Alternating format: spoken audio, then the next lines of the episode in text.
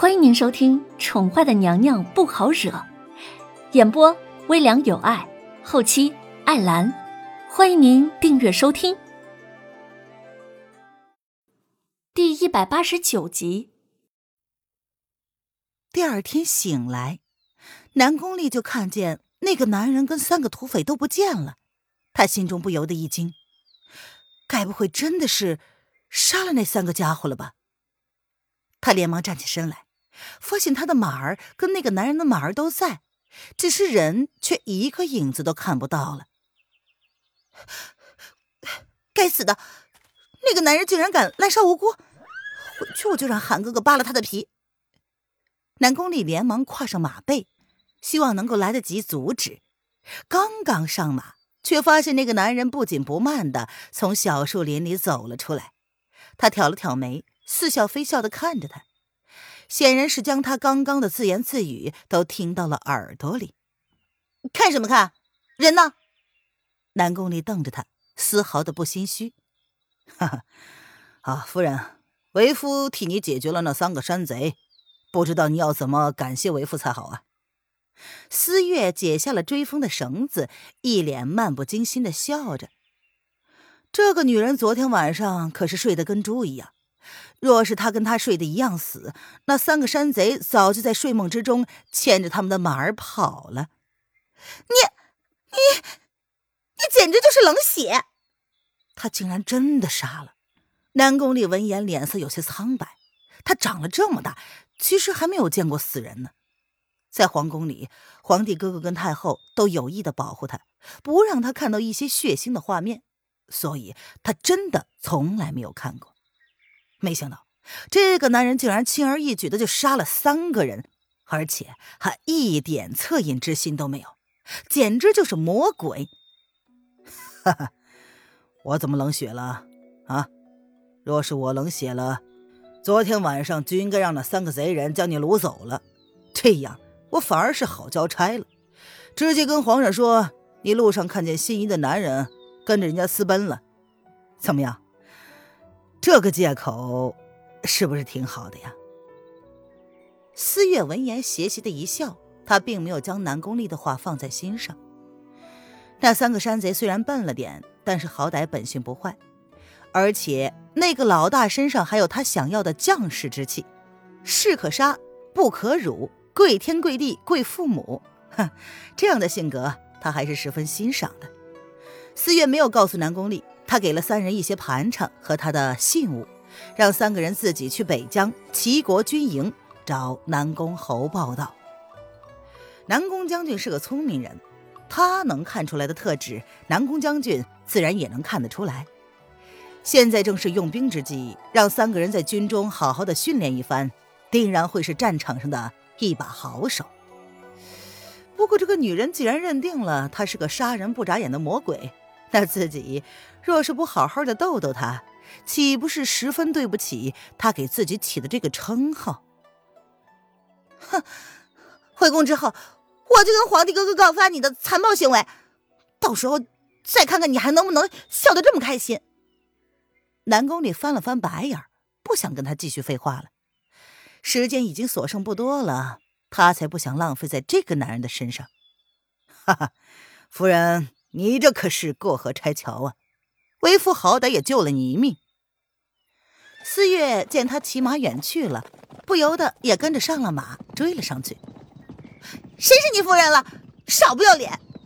南宫丽瞪了他一眼，便加速的奔驰，像是跟他赌气似的，势必要跟他保持距离。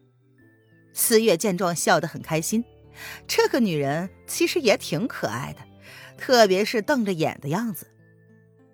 思月却不知道，日后自己会真的爱上了南宫丽，甚至为了他不惜生命。两个人一路上玩命的赶了三天三夜，以不可能的速度赶到了陵阳。进了陵阳城，南宫丽便松了一口气，再赶上一天就能到皇城了。来到不醉楼陵阳分店，南宫丽让掌柜的给他开了一个房间。让人准备了洗澡水，看也不看身后的男人一眼，便回到自己房间，打算好好的洗一个热水澡。干了这么多天，他一路上都没有好好洗过澡，简直快要臭死了。哈，公子，待会儿小店儿会给你和夫人送去晚膳，希望你们在不醉楼玩得愉快。不醉楼是可以住宿、可以玩乐的，晚上是歌舞升平的夜场。贤掌柜以为南宫丽跟思月是小两口，便直接给两个人开了一间房。哈哈，哎，你再开一个房间吧。我这婆娘啊，正在跟本公子闹脾气呢，大着呢。哎，听说不醉楼的姑娘十分的艳丽好看，本公子正好见识见识。思月笑着让贤掌柜的给他另外开了一个房间，眸子还时不时的看着正往二楼走的身影。他故意大声的说：“南宫丽闻言，在心中鄙视了他一番，但是头也没回，就回到了自己的房间。大色狼，不要脸！嘿，好嘞，公子，那我就给你安排一个跟尊夫人相邻的房间，你们两个也好有个照应。”这个贤掌柜笑呵呵的说着，见多了小两口吵架，却是第一次见到这样奇怪的一对夫妇。哎。贤掌柜，我听说不醉楼在黎城也有分店，不知道这事儿是不是真的呀？思月看了看贤掌柜身前的牌子，便知道了贤掌柜的称呼。不醉楼的每个人所站的地方都有一个小木牌，上面写着每一个人的身份和职责。思月有些好奇，不醉楼的老板是怎么想出这么一个新鲜招来招揽生意的？啊，回公子，这个在下确实是不知道，我也是才来一个月而已。呃，若是公子好奇，他日有机会去离城看看就知道了。贤掌柜的闻言，温和有礼的说：“不得罪人，却也不会把知道的事情跟客人掏心窝子。他可没忘了，不醉楼主要经营的是什么，卖的就是情报啊。”不醉楼有几家分店，这也属于情报的范畴。哈哈，啊，原来如此啊！那掌柜的还挺幸运，要进不醉楼，那可不简单呢。四月闻言，也就是笑了笑，他没有继续纠缠，奉承了贤掌柜几句，便打算撤了。既然在羚羊落脚了，他正好可以去见见老友。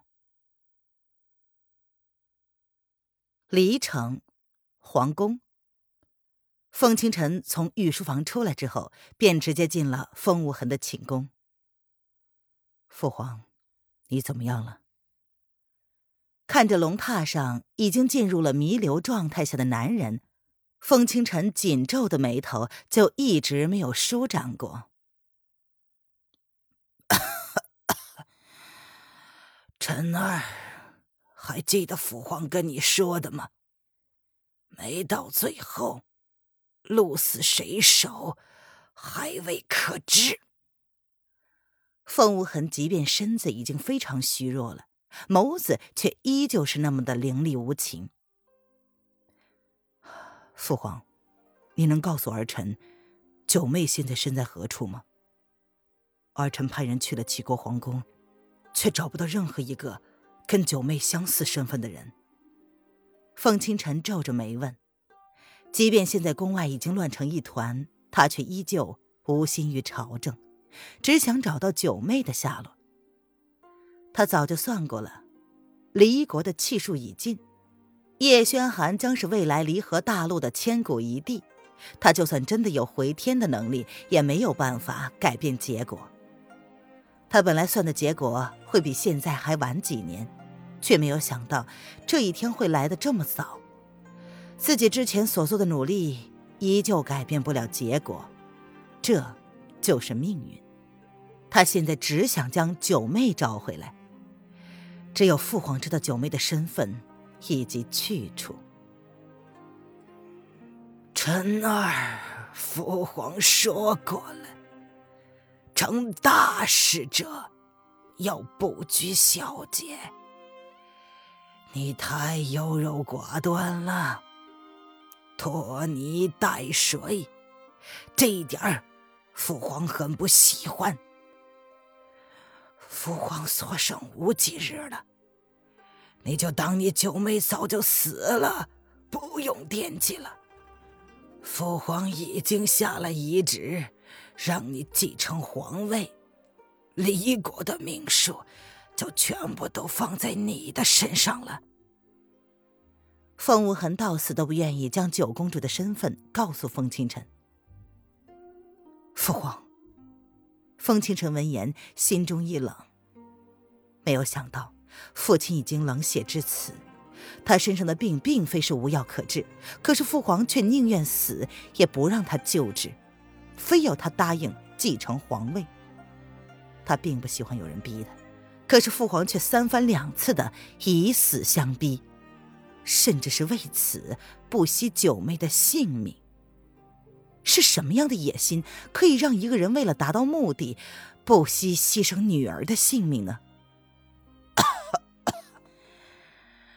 你下去吧，好好的考虑清楚了，别让父皇失望。风无痕无力的挥了挥手。那儿臣改日再来看父皇。